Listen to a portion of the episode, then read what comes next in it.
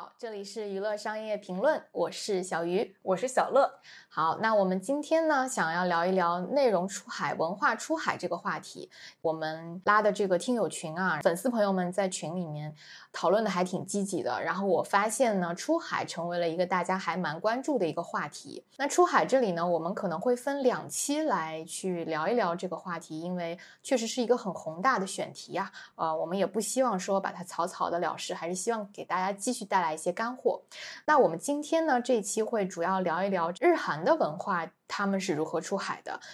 就是我们常常总在说一句话，就是这个经济基础决定上层建筑。我们看这个呃好莱坞当年的一个成功，在一定程度上也是欧美文化当时随着它的这个经济二战之后的这个整个经济的腾飞呢，尤其是美国变成了这个世界第一大国之后，它已经形成了一个文化上的一个强势国，其他第三世界的国家像一个文化的弱势国的一个角色。那我们会认为好莱坞的成功一定程度上也是这种文化强势国对文化弱势国。国的降维打击，或者也是一种文化弱势国对强势国的一种文化上的仰视吧。嗯，我觉得这里有一个很合适的例子可以拿来给大家讲一下，是 TikTok。正如大家所知，TikTok 是近些年中国的互联网产品里面可以说在出海方面做的最成功的一个产品。嗯，所以它现在在美国也遇到了被美国政府打压的这种困境，就因为它其实是一个这种媒体属性的 APP。嗯，然后出海到美国以后，有那么多的美国人，尤其是年轻人在使用，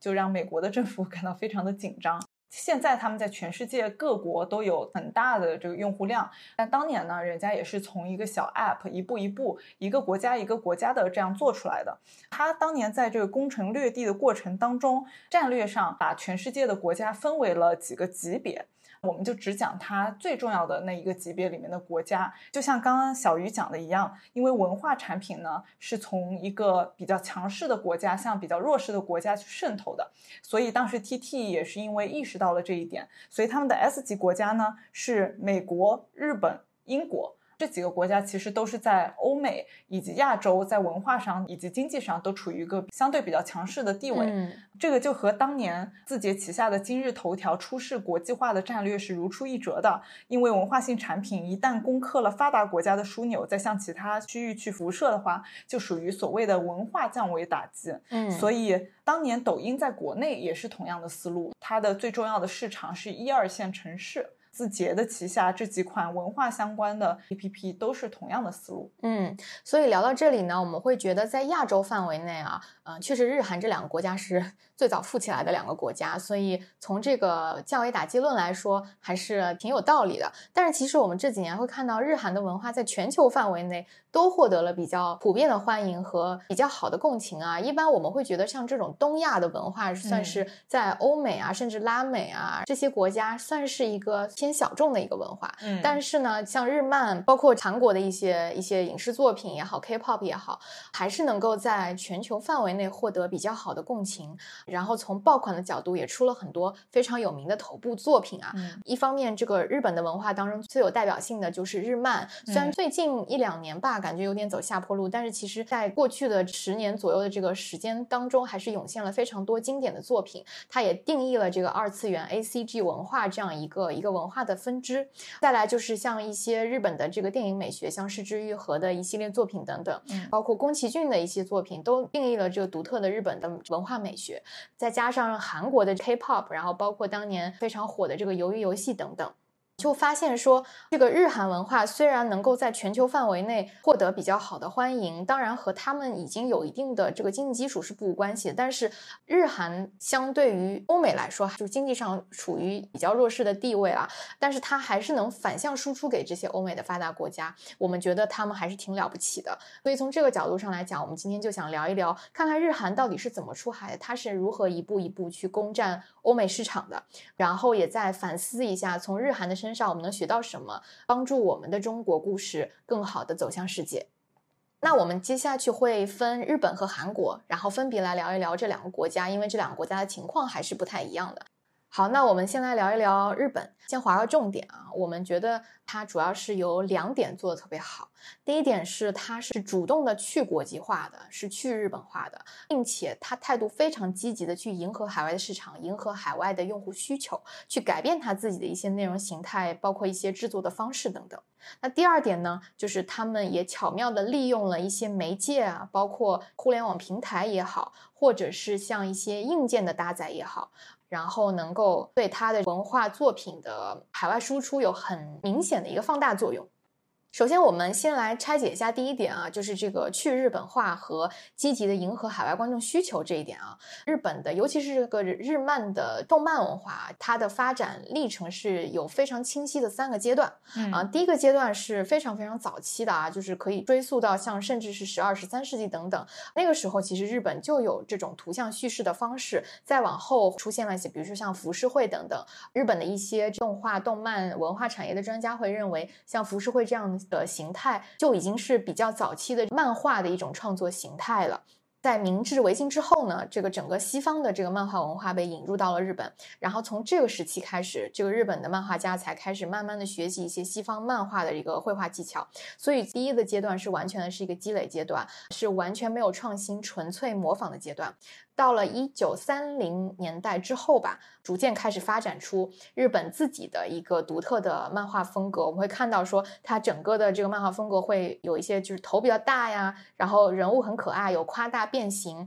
包括给它赋予一些人格化等等的一些独特的表达。这是阶段一，它还是没有自己的东西，还在学习人家的过程。嗯整个日本的过程呢，大家脑海中可以想象一个沙漏。最开始它的这个沙漏里面，关于日本的元素是非常少，几乎没有。然后到了阶段二呢，跟日本相关的元素开始慢慢的往文化作品里面去渗透和加入啊，我觉得也非常的聪明，也可以说是非常的狡猾吧。嗯。然后到了阶段三呢，等国外的观众，尤其像欧美的这些观众，对于日本文化都更了解，也更接受了以后，才公开的去在文化产品里面去呈现一些日本的相关的元素。我接下来讲一下阶段二。那阶段二呢，离我们现在时代更近一些，可以说是从上个世纪的这个下半叶开始吧，差不多，一直到可能几年前，就是跨越了大概几十年的时间。然后这段时间呢，总结来讲，日本人的做法就是去创作无国籍的作品，去迎合海外受众的习惯。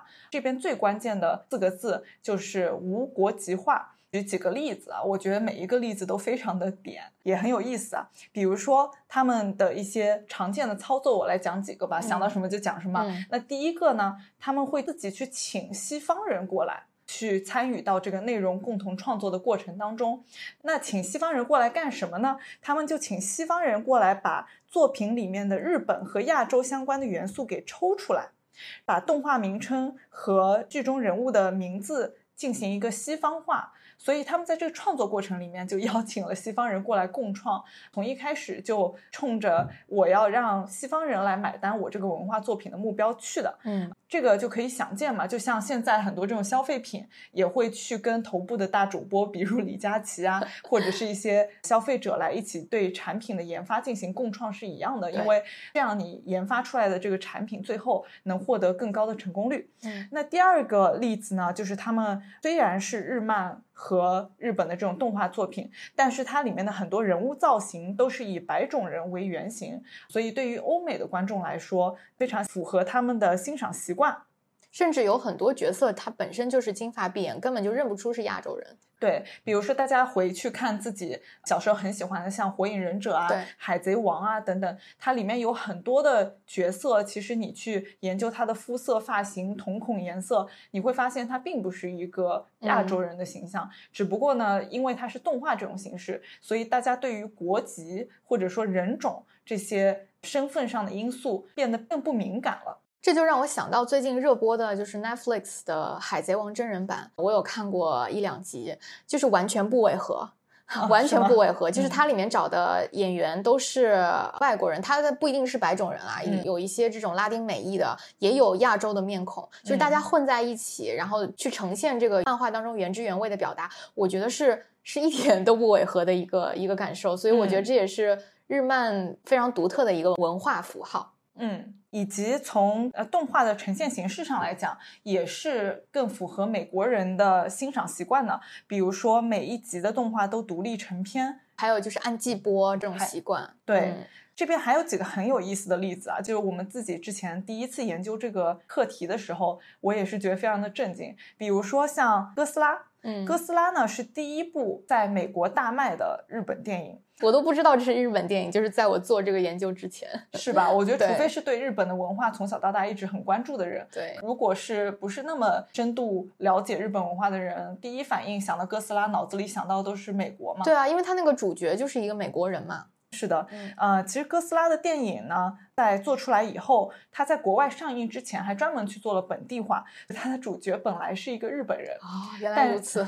但是在美国上映之前，把这个主角改成了一个美国记者。从这个维度上来讲，你也可以说是日本人为了把他们的文化做出海，做了很多对于西方观众的迎合。嗯嗯，以及他们好多这个内容在创作的时候，从一开始就是面向全球的，也去选取了更加普世化的、国际化的题材。比如说啊，像这个《圣斗士星矢》，它的这个世界观设定其实是一个西方奇幻的设定，以及像哈尔的移动城堡、天空之城等。宫崎骏的动画也是一种欧洲的风格，嗯，对，所以它都是做了很巧妙的融合的。对，甚至包括像这个最火的超级马里奥，然后 FF 最终幻想这些系列，其实它整个的价值观也好，都是用的是一套西方的哲学，或者是这种西方的精神价值观吧。嗯嗯，所以对于欧美的受众来说，接受起来一点难度都没有。像西方的价值观、贵族体系啊、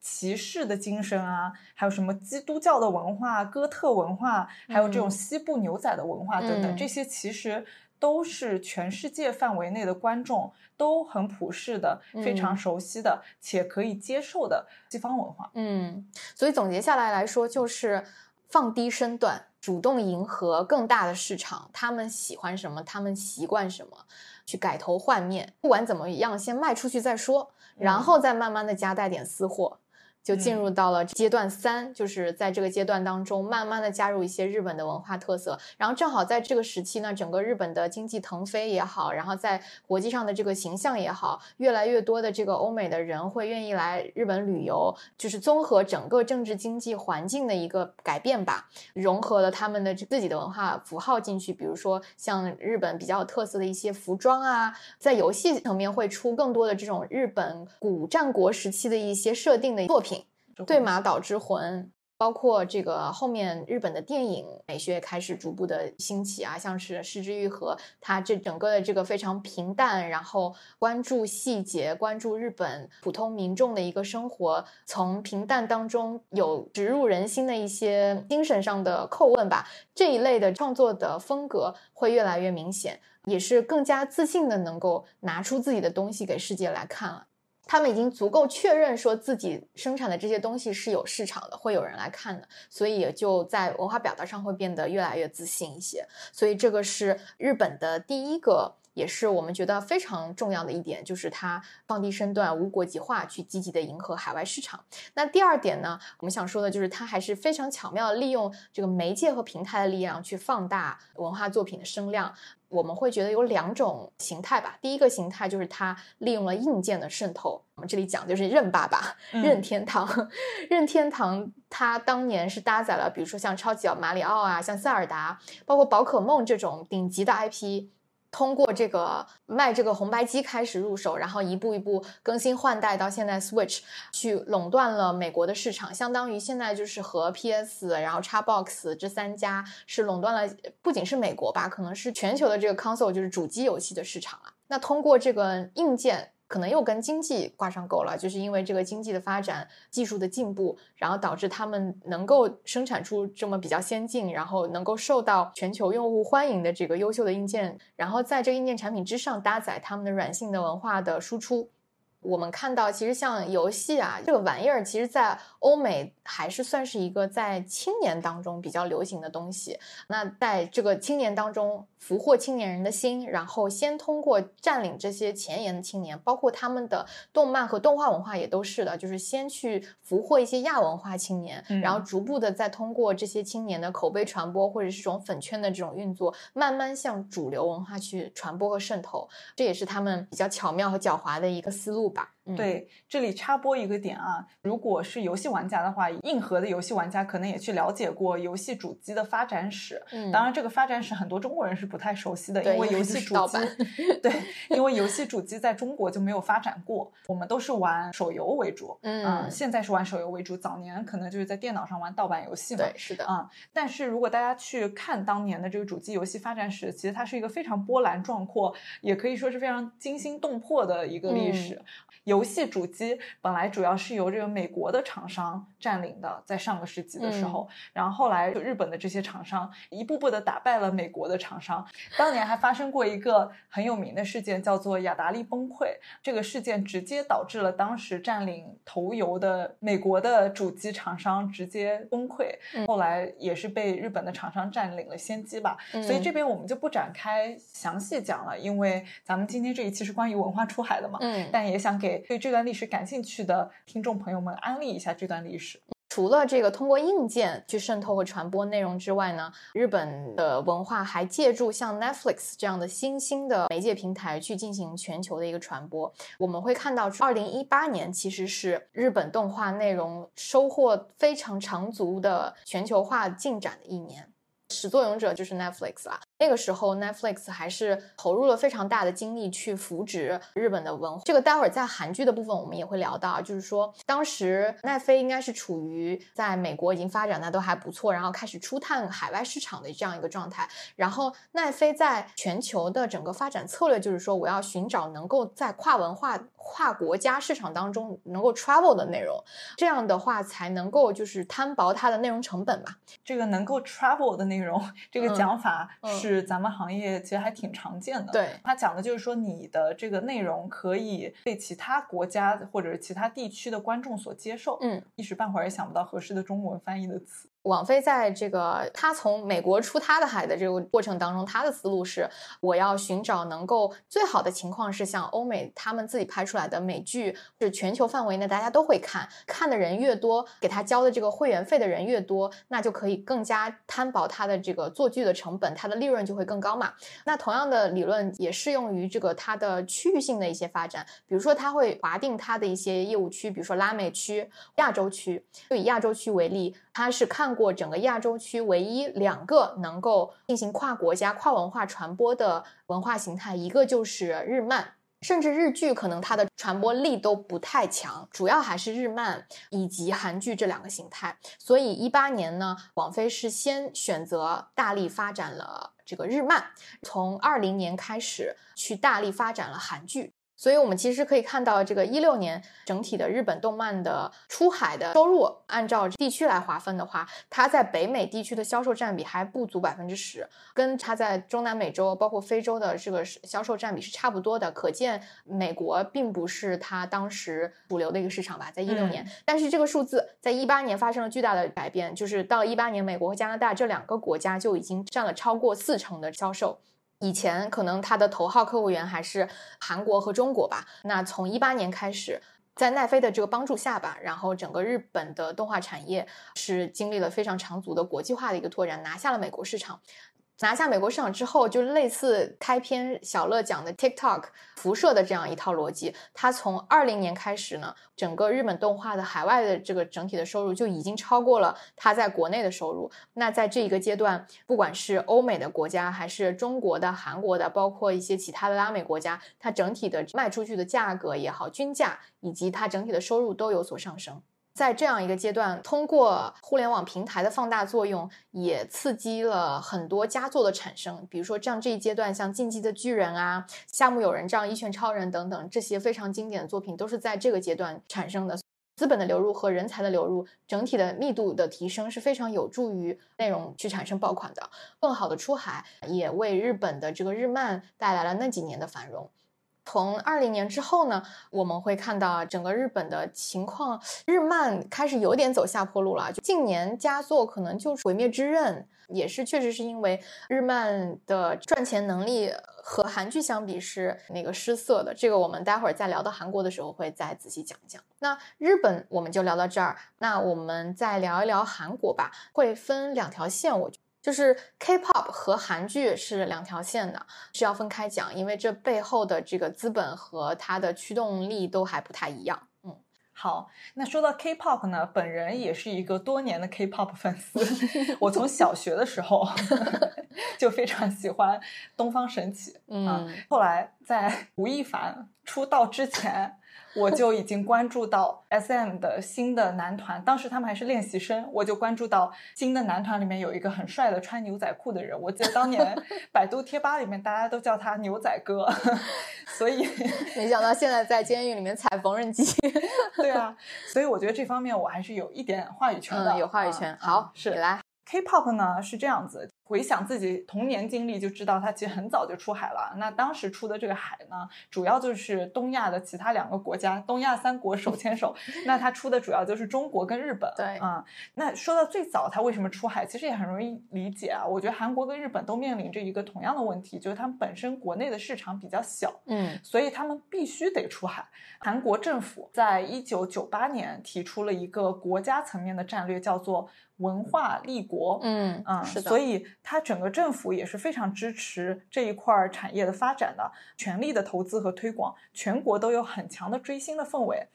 众所周知，二零一六年中国推出了限韩令。那以前呢，韩流在中国是非常流行的，它主要主打的就是两个嘛，一个是偶像文化，还有一个是影视文化。嗯，那跟韩国相关的这两块文化在中国都快速降温。本来呢，大家以为中国这一块的需求会出现空白，但是没想到很快的，在这个互联网巨头的快速发展之下，这两块市场也很快被中国自己的供给给补上了。嗯啊，不管是偶像剧，还是自己国内的这种。选秀和自己的男团、女团，国内也雨后春笋般出现了很多新兴的娱乐，比如说像偶像练习生啊、创造一零一啊等等，快速的补上了国内的偶像市场的空缺。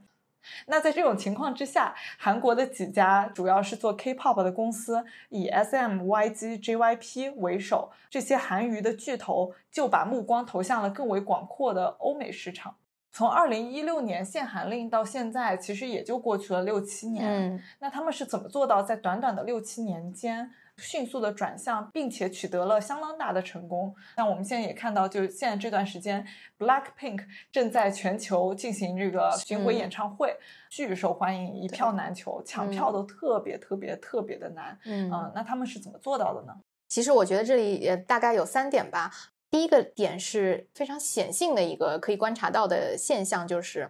它整个的不管是女团还是男团也好，它的选人思路都更加的国际化，同时它的运作思路也很国际化，就是它会呃叫这些女团和男团和欧美的一些顶流艺人去一起合作发歌等等。这个选人思路其实非常简单，就是我们看，比如说最顶流的 BTS 和 Blackpink 吧。BTS 它整个的风格，它完全是抛弃了以前这种非常精致的花美男的这种韩国主流的偶像的形象，它更加追求的是这种偏小麦色的这种妆化。Blackpink 就更明显了，它是走这种叫叫 Girl Crush 风格吧，抛弃了比较常见的这种白瘦幼以前的这种女团的这种风格，然后整个的妆造也更偏这种欧美成熟的性感风。都不提，最近这个 Lisa 都要去这个疯马秀了，就是特别偏向欧美的选择。甚至我们看到最新出的像像 New Jeans 这个团，我真的觉得它就是完全一看就是国际化思路打造的一个团。那里面的女孩就是非常典型的这种欧美高中男生、白人男生最喜欢的亚洲女生的长相和风格，感觉再说下去要被粉丝骂了。第二点就是我们会看到，就是整个 K-pop，当然，嗯，它整个的发展了这么多年啊，它这工业化体系也算是比较成熟了。我们先不讲，就是从商业模式和公司的运作角度，它是不是一个足够产业化的一个行业了？我们是单讲这个唱片的工业制作化体系，这个内容的生产，它本身就是一个国际化的过程。它的很多的这个歌啊，它的这个呃制作都是融入了来自世界各地的音乐人的。并不是完全依靠韩国国内的这些创作者来写这些歌，就是来自世界各地最顶尖的音乐人帮他们写出这些歌，它天然是能够去以面向全球年轻一代听众的这样一个设定去进行一个创作。这种歌可能就是谁唱谁火，对吧？就是它的这个实在是太好听了。其实我们看到它的这个整个唱片工业的制作体系是水准很高、很国际化的。嗯。除了音乐好听之外啊，K-pop 的舞蹈也是非常好看又非常容易传播。再加上这些年现在短视频的兴起，全世界范围内，中国用抖音、快手，然后国外用 TikTok，还有 YouTube。等等这些平台上，大家也会去自己学习如何跳这些 K-pop 的舞蹈，并且在这些社交媒体上面去发自己跳舞的视频，然后更加是带动了一波，不管是在网上收看还是自己线下去学习 K-pop 的热潮吧。就像刚刚小鱼讲的一样啊，就是他们这些音乐的制作工艺流程是非常的成熟的。那舞蹈也是一样的，韩国不管是在国内还是跟欧美的合作方面，都创作出了很多这种记忆点很深刻又谁来看都会觉得好看的舞蹈。嗯，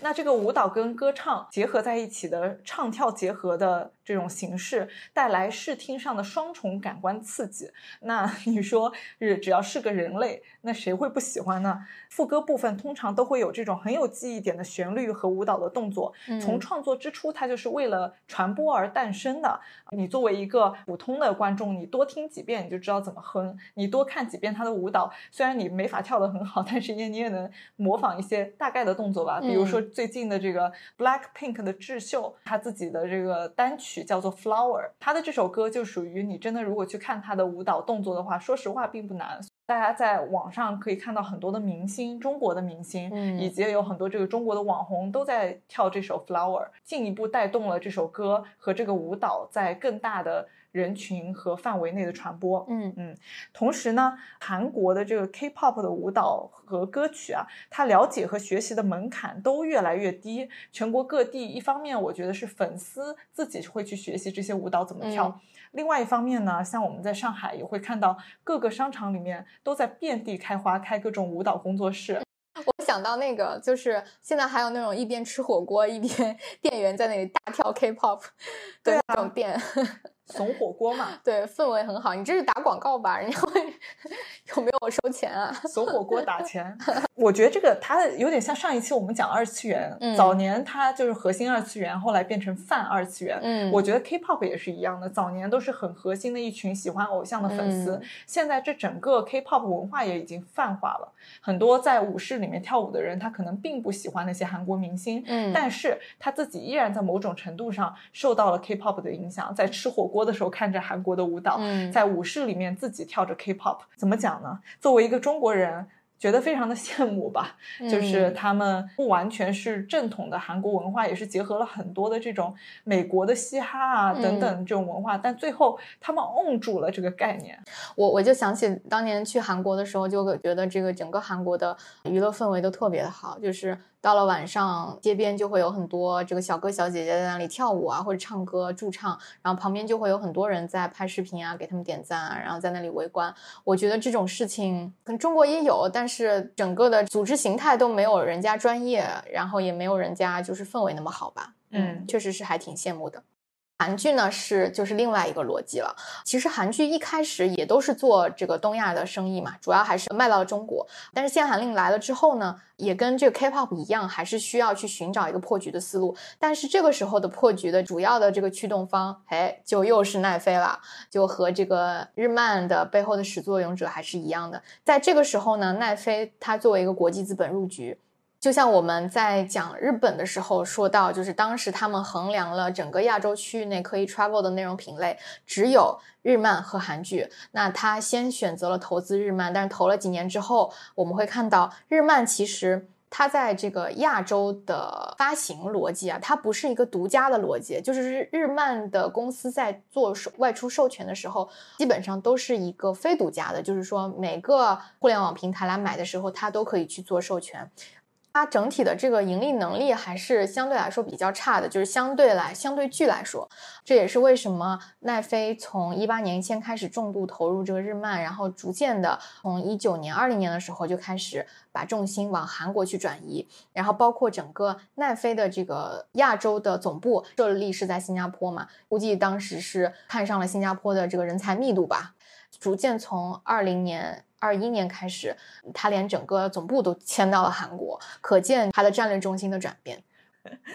那这里呢，我们也听过一个行业八卦啊，这跟大家分享一下，不知真假。如果是假的，欢迎知情者在评论区打我的脸。当年奈飞最开始把亚洲的总部设在新加坡，他们把韩剧作为一个比较重要的品类之后，就在韩国找了一位女高管来负责韩剧这一个品类。那这位女高管呢？她最开始正式的工作常驻地是在新加坡的。嗯，她就是基于新加坡，但是经常要去韩国出差去谈项目。呃，然后慢慢的呢。他就找到了一些理由，说因为我在韩国的项目太多了，事情太多了，所以在韩国设立了一个小的分支办公室。嗯，韩剧这一块做的太成功，奈飞又把它作为更重要的战略，也投了更多的预算过去，所以之后慢慢这个权力的重心跟甚至最后总部都是迁移去了韩国。嗯，这是我们听说的。嗯，在这个过程当中，就运气很好，出现了碰上了鱿鱼游戏这个爆款吧。